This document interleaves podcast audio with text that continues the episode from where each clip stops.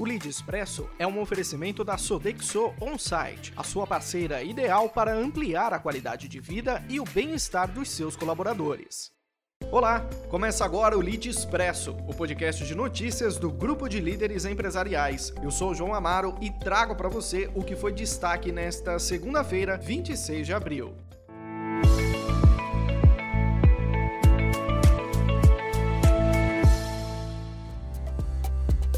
Começamos a edição falando da Via Varejo, que agora chama-se só Via. A mudança de marca, segundo a empresa, é uma forma de reforçar a estratégia de ser conhecida como a melhor via de compras. O intuito é ir além do varejo e a mudança também atingiu o logotipo e o novo posicionamento. Isso se justifica com os resultados do mês de março, que mostram uma pulverização em sua atuação. Além disso, a lei que niaça empreendimentos e participações, controlada pela Via, Via adquiriu 100% de cotas de emissão da Seller Processamento, Comércio e Serviço, plataforma proprietária de soluções e pagamentos. A novidade permitirá que a companhia amplie os seus serviços financeiros junto aos vendedores de seu marketplace.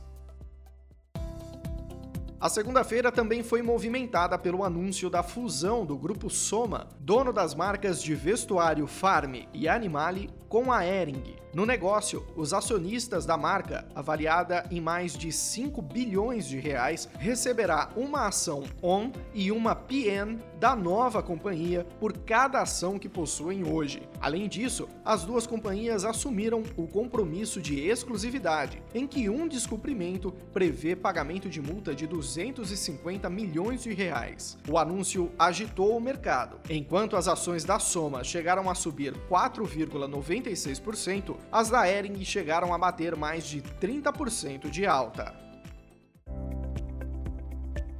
O governo federal pretende começar a avaliar propostas iniciais de mudanças necessárias para viabilizar uma expansão do chamado mercado livre de eletricidade. De acordo com o Ministério de Minas e Energia, essas análises fazem parte de um plano de modernização da legislação e regulação do setor elétrico. Nesse mercado livre, empresas com maior demanda podem negociar diretamente o suprimento de energia e preços junto a fornecedores. Enquanto isso, o o governo tem avançado com ações permitidas por mudanças legislativas, como o novo tipo de leilão de energia, voltado para a contratação de usinas que operarão como reserva de capacidade. A pasta justifica que esse novo formato promove uma divisão de custos das usinas, tanto entre os clientes das distribuidoras quanto aos consumidores livres.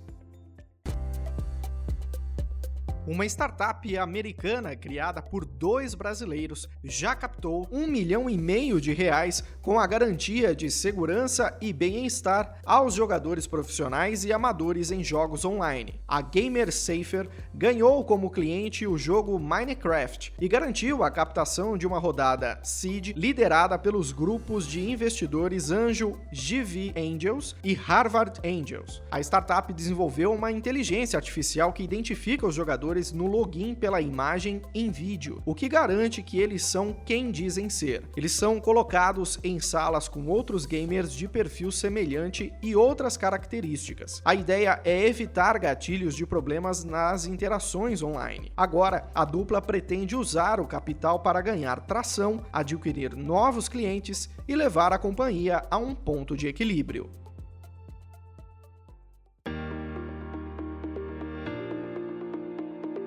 O Spotify anunciou uma nova forma de usar a plataforma. Em uma parceria com o Facebook, a gigante do streaming de áudio terá um mini player que permite que os usuários da rede social ouçam áudios da plataforma sem precisar trocar de app. Chamado de Boombox, a novidade também permitirá que as pessoas reproduzam músicas por meio de posts de artistas verificados selecionados ou até vídeos publicados por usuários do Face, que contém música licenciada. A estratégia é uma das medidas para conter o avanço do Clubhouse, que movimentou as redes sociais e destacou a importância das plataformas voltadas a áudio.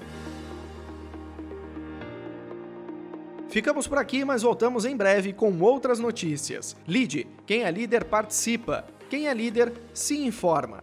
Até a próxima!